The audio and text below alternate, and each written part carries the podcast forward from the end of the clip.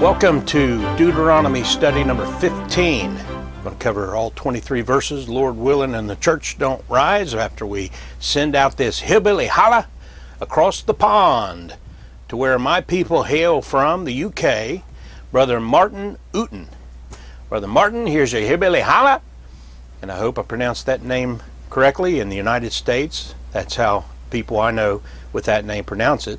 But just out of curiosity, I did a little research and found about 4 different pronunciations. Outen, Outen, and some other sound to it. But we call the folks who spell your name here in America Ooten. So, Brother Martin, I hope that's right. There's your hillbilly holla. And with that, let's get into this study with a word of prayer. Father, we thank you for this book and for the Holy Spirit teaching us, and we thank you for those listening all around the world, and typically averaging between 50 and 60 foreign countries, all 50 states, U.S. territories.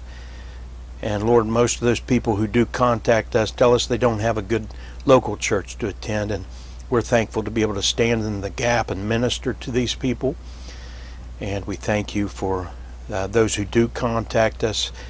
And we look forward to meeting those who we don't know or hear from. We'll meet them one day in heaven. And for all this, we give you thanks. In Jesus' name, amen. I want to say a word before we get into this study. We try to keep these evergreen. We don't date them, but I just want to give a word about my dad who passed away a couple of days ago. As of the time of this recording, it'll be uploaded on a Saturday originally, and he passed away on a Tuesday afternoon.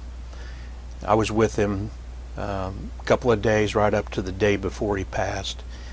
My dad was a saved man, and he raised us to know the gospel of Jesus Christ, raised us in a Christian home with a Bible-believing church that we went to from the time I was 8 years old until I moved away was Wheelersburg Baptist Church, and before that it was a little Faith Baptist Church that we went to. And I have my dad's old Bible. I have my mom's old Bible. His was brown and hers was red. You'll see it behind my head a lot of times when we're doing the devotionals, and they are marked up, well-used King James Bibles. And I'm just thankful for my dad and what he meant to me. Look forward to seeing him again at any moment. So with that, we get into this chapter in Deuteronomy. Moses lays down the law for the 7th year Sabbath law of release. With verse 1, at the end of every 7 years, thou shalt make a release. Every 7th year there was a national pardon day, basically. And as of the time of this recording in 2024, actually yesterday, the day before this recording, was Leap Day, February 29th. 3 years of 28 days in February, and then on the 4th year an extra day is added. But that's really all there is to it. There'll be some sales going on. I saw there was a few places giving you 29% off. But that's about all there is to that. But this was a big deal. This was a 7-year sabbatical year, and it was a huge deal, as we'll see as we continue. Verse 2 says, and this is the manner of the release. Every creditor that lendeth ought, there's that ought again, unto his neighbor shall release it. He shall not exact it of his neighbor or of his brother, because it is called the Lord's release. So in addition to not planting crops or harvesting on the 7th year, debts were forgiven every 7th year. I mean, this is wonderful to think about God's system. We don't have anything like that here. If you file bankruptcy, then I believe it's every 7 years, or on the 7th year of that bankruptcy, it kind of gets you're released from it or something like that. But that's nothing compared to what we're talking about here. And today there's this movement to forgive tuition loans. And I've heard people reference this Old Testament law in connection to that, but it's not the same thing. First of all, that's just a blanket payment for all those with loans, and it's just a political stunt to buy votes. And today, I would support it if everyone who paid off their loans in the past were also reimbursed. I mean, you just think about it. All these people who have paid, some up to between, $20,000, $30,000, $40,000. I've known people pay $150,000 of loans off. And then suddenly, watching this attempt to just clean the slate for people, many of whom took some of the dumbest degrees you could get, feminist studies and underwater basket weaving and who knows what.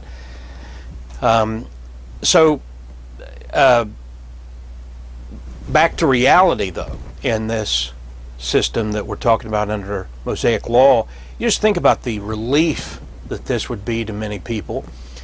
And before getting into details, I just want to mention that, oh, by the way, before we moved on, where it says, every creditor that lendeth aught, Martin's last name I said was Ooten. If we went with this pronunciation, it would be Ooten. And I'm sure there's somebody out there that pronounces it that way.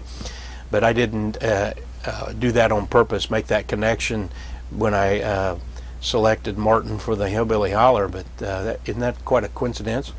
So we move on, noting the what we could call Israel first policies enforced here. Look at verses 3-5. Of a foreigner thou mayest exact it again. But that which is thine with thy brother, thine hand shall release. Verse 5, save when there shall be no poor among you. Think of that. He's predicting that there could be a time where there's no poor among you. That's going to happen during the millennium. Continue, for the Lord shall greatly bless thee in the land, which the Lord thy God giveth thee for an inheritance to possess it. Verse 5, only if thou carefully hearken unto the voice of the Lord thy God, to observe to do all these commandments which I command thee this day. So foreigners, like people who are here on student visas or work visas or visiting visas or whatever, undocumented, as they call the illegal aliens, they're not included in this in Israel. It's an Israel first policy. But Israel's citizens were released, and the result, if Israel would have, as verse 5 says, carefully hearkened unto the voice of the Lord and obeyed his law, then there would have been such prosperity that there would be no poor and no need for this law to be enforced. And as I said, that's going to happen. As we see in verse 6, for the Lord thy God blesseth thee, as he promised thee, and thou shalt lend unto many nations, but thou shalt not borrow, and thou shalt reign over many nations, but they shall not reign over thee. Again, if they were following God's law, that's the promise. But that's the sign of a healthy nation, a nation who is lending and not borrowing. And if you know anything about the $35 trillion debt here in America, you know that we are not a healthy nation. We could talk about this for an hour easily, but I just want to say this because most people have no idea. Our founding fathers started this, where we're at today. It wasn't all of them. People like Thomas Jefferson and the Republicans of that era opposed debt. But Alexander Hamilton and the Federalists set our nation on the opposite course of this biblical principle. He had the first bank of the United States, so it was chartered for 20 years and was allowed to expire because of people like Thomas Jefferson who were opposed to it. The Federalists were able to set up a second bank of the United States. That was killed later by President Andrew Jackson. But then finally, after all the battling over a Bank of the United States, they came up with this scheme of the Federal Reserve, passed just a couple of days before Christmas when no one was paying attention. And the Federal Reserve is now strangling the American people and our economy with the inflation and so forth. But a nation built on debt, as America is, and as Israel would eventually become from the point of our text we're reading, it's a nation in its death throes. And Israel lost everything and went into captivity. America is going to lose everything and go into the beast system, become a part of the world government headed up by the Antichrist, at least if not sooner, after the time of the rapture. In the meantime, the Lord wants His people to have a heart of compassion for the poor. And even though He has a Israel first policy, that didn't mean you mistreated the foreigner. Verse 7, if there be among you a poor man of one of thy brethren within any of thy gates in thy land, which the Lord thy God giveth thee, thou shalt not harden thine heart, nor shut thine hand from thy poor brother. Verse 8, but thou shalt open thine hand wide unto him, and shalt surely lend him sufficient for his need in that which he wanteth. And the Lord even warns against those who would have hard hearts against the poor. Verse 9, beware that there be not a thought in thy wicked heart, saying, the seventh year, the year of release, is at hand, and thine eye be evil against thy poor brother, and thou givest him naught. And he cry unto the Lord against thee, and it be sin unto thee. It just makes sense that people, as they saw the seventh year approaching, might get a little tight and be less charitable, because they know that's all going to be forgiven within a year or two, or maybe even months. And the Lord says, don't do that. Why? Because, yeah, on paper it may look like you're going to lose, but God promises, as we'll see, He's going to bless you if you do what He says. That's what's so sad about Christians who just have so much trouble giving some of their money to a legitimate Bible-believing church. If you attend a good Bible-believing church wherever in the world, and you are not giving a minimum of a tenth, then I'm just telling you, you're going to regret it when you stand before the Lord. You can play your games and pretend that you're not doing anything wrong, but you know, God has promised that if you give, He'll give back to you, and pressed down and overflowing. And all I can say is I've watched this for 30 years, and I've seen people who give, some people who look like they're dirt poor, you'd think they shouldn't be giving, and yet when they do, God blesses them.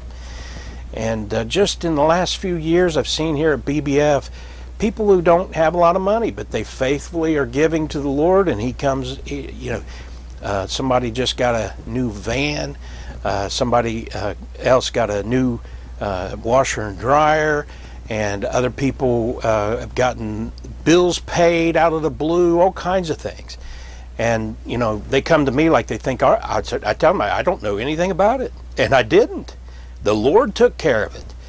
And so you're robbing yourself of a blessing if you're a tightwad. And God doesn't like it whenever you should be helping with, like, missionaries and other charity. We have a inner city mission that we help out with the money that's given. You're not helping out with those things? Shame on you. God is very disappointed with His people when they are tightwads like that.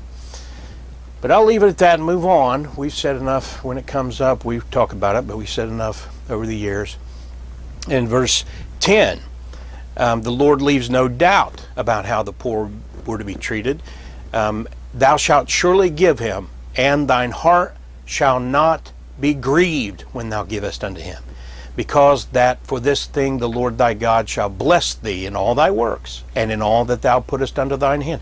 We're told to be cheerful givers, and the Lord promises to bless you. Don't rob yourself. You're not just robbing the poor guy. God will find a way to take care of him. You're robbing yourself and your own family. Verse 11, for the poor shall never cease out of the land. Therefore I command thee, saying, thou shalt open thine hand wide unto thy brother, to thy poor, and to thy needy in thy land. So I'll say no more about that. And now we focus on a particular subset of the poor, those Hebrews who would be sent to what in recent centuries we would have called debtor's prison, sort of debtor's servanthood in this case. Verse 12, and if thy brother, an Hebrew man or an Hebrew woman, be sold unto thee, and serve thee 6 years, then in the seventh year thou shalt let him go free from thee. So you have debts forgiven in the seventh year, and people in debtor's prison, so to speak, bond servants because of debts. Now, the idea of a Hebrew man or Hebrew woman being sold unto thee, you know, that just doesn't sound right, and it shouldn't. But at the same time, don't think badly about this system that allowed men and women who owed large debts they couldn't pay to basically be temporarily sold. It's more like a lease, because every seventh year they were freed from it. But most Americans are owned by the banks. Almost all Americans. I don't know, really, I don't know personally any who aren't indentured servants and practically owned by the banks. You say, I own my house. Not if you haven't paid it totally off. And even if you have, property taxes. Stop paying those property taxes and the government will take your house. So the person who can possess it owns it. So we're just pretending to own our homes. Our cars, we can't drive them unless we pay that tax every so often on licenses and license tags and such. In some states, I think they tax the car that you own every year, and if you don't pay that tax, you'll lose your car or lose your license. So don't get too sanctimonious about how much better we are today because we don't do what we're reading about here, because today it's all a big ruse. And I could go on and on about all that, but unlike American slavery, which was built on man stealing, which is condemned with a death penalty in the Bible, people went down into Africa and stole people by the thousands, ripped them from their families, took them to the other side of the ocean and sold them. That isn't anything like this thing going on that we're talking about here in Deuteronomy 15. And now, there were a percentage of those slaves who were treated well once they got here, and that's kind of comparable to what we're going to read here in a moment. But servanthood in Israel was never referred to as slavery in your Bible because it's not the same, and that's why you don't use the same word to describe what we're reading about in Deuteronomy 15. Things that are different are not the same. So I got to pick up the pace here a little bit. Verse 13 and 14 says, and when thou sendest him out free from thee, thou shalt not let him go away empty. Verse 14, thou shalt furnish him liberally out of thy flock, and out of thy floor, and out of thy winepress, of that wherewith the Lord thy God hath blessed thee, thou shalt give unto him. So you set this guy free, and you think you're going to be upset, you're losing your servant. You're supposed to set them free with joy. You send them away with a severance package of sorts, bonuses and payments.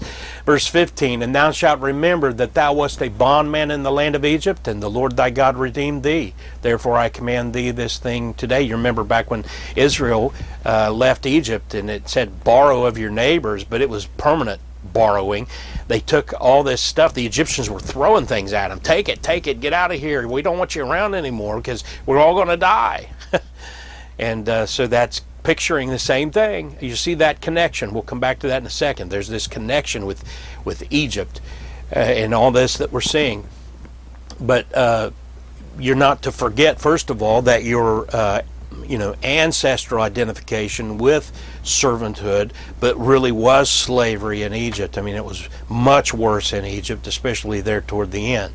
And now we see that in many cases the servant was treated so well and given such blessings and privileges that he didn't want to go free. He didn't even desire freedom. Look at verses 16 and 17. And it shall be, if he say unto thee, I will not go away from thee, because he loveth thee in thine house, because he is well with thee.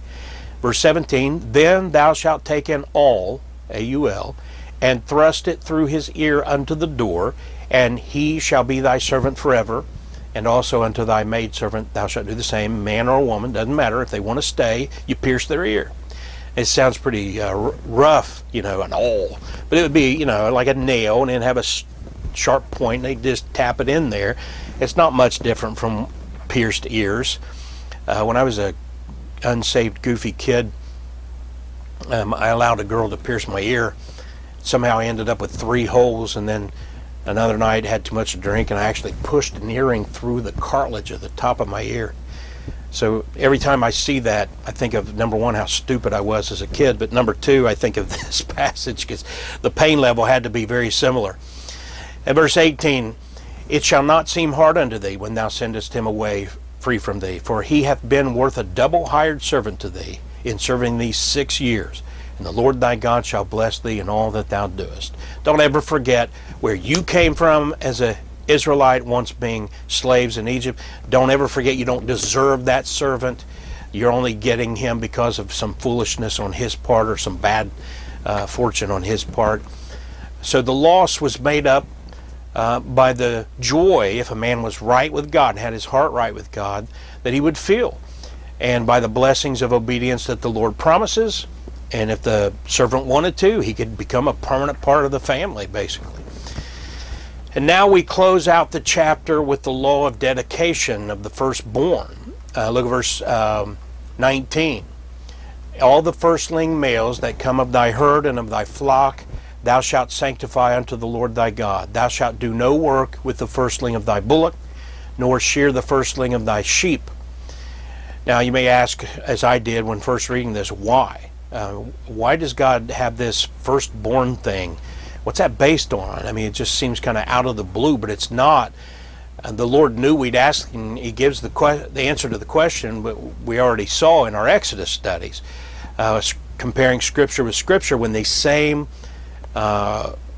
regulations were given to the Jews, the Hebrews, coming out of Israel, Exodus 13, verses 14 and 15, "And when it shall be when thy son asketh thee in time to come, saying, What is this?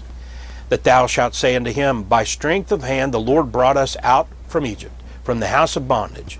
And it came to pass, when Pharaoh would hardly let us go, that the Lord slew all the firstborn in the land of Egypt, both the firstborn of man and the firstborn of beast. Therefore I sacrifice to the Lord all that openeth the matrix, being males. But all the firstborn of my children I redeem."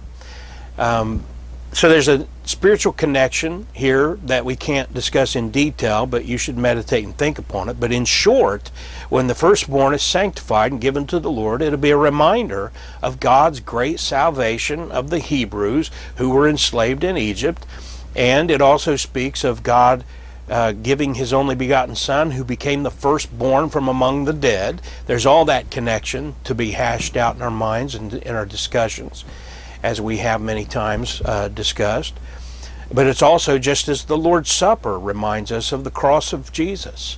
So that's a picture here. That's the main thing we need to remember as we move on. Verse 20, "Thou shalt eat it before the Lord thy God year by year in the place which the Lord shall choose, thou and thy household." So God is emphasizing the requirement that you come to Him at His anointed place. In the Mosaic dispensation, there was no covering for sin except the blood shed on the Temple Mount, picturing the blood of Christ. Now in this dispensation, that became the cross of Christ, where the blood of Jesus was shed just outside of the camp in view of the Temple Mount on the Mount Golgotha, also known as Calvary. And Jesus was sinless, so the sacrifice picturing Him is described here in verse 21. "And if there be any blemish therein, as if it be lame or blind or have any ill blemish, thou shalt not sacrifice it unto the Lord thy God," because to picture Jesus, it had to be sinless or blemish, without spot. And then that pictures the sinlessness of Jesus Christ. And this sacrifice received is to be received personally. It's a sacrifice without blemish and received personally. You take it with you and eat it in your own home or within thy gates. That's what verse 22 says, "Thou shalt eat it within thy gates. The unclean and the clean person shall eat it alike, as the roebuck and as the hart." And with that said, verse 23 is very important. "Only thou shalt not eat the blood thereof. Thou shalt pour it upon the ground as water." And the blood is to be sanctified. It wasn't to be eaten with the sacrifice. The blood is sacred. That's why Satanists, in order to blaspheme and mock God, they drink blood or pretend to drink blood and that sort of thing. And no matter what teachers, heretical teachers like John MacArthur claim, if the perfect sacrifice, Jesus, had not shed his blood in his death, his blood would not have atoned for sin. And it's just sickening to hear people like him downplay the need and necessity for the shedding of blood in the death of Christ, whenever it was imperative. The blood, the life is in the blood, and the perfect blood of God in Jesus shed for our sins is the only reason we have eternal salvation.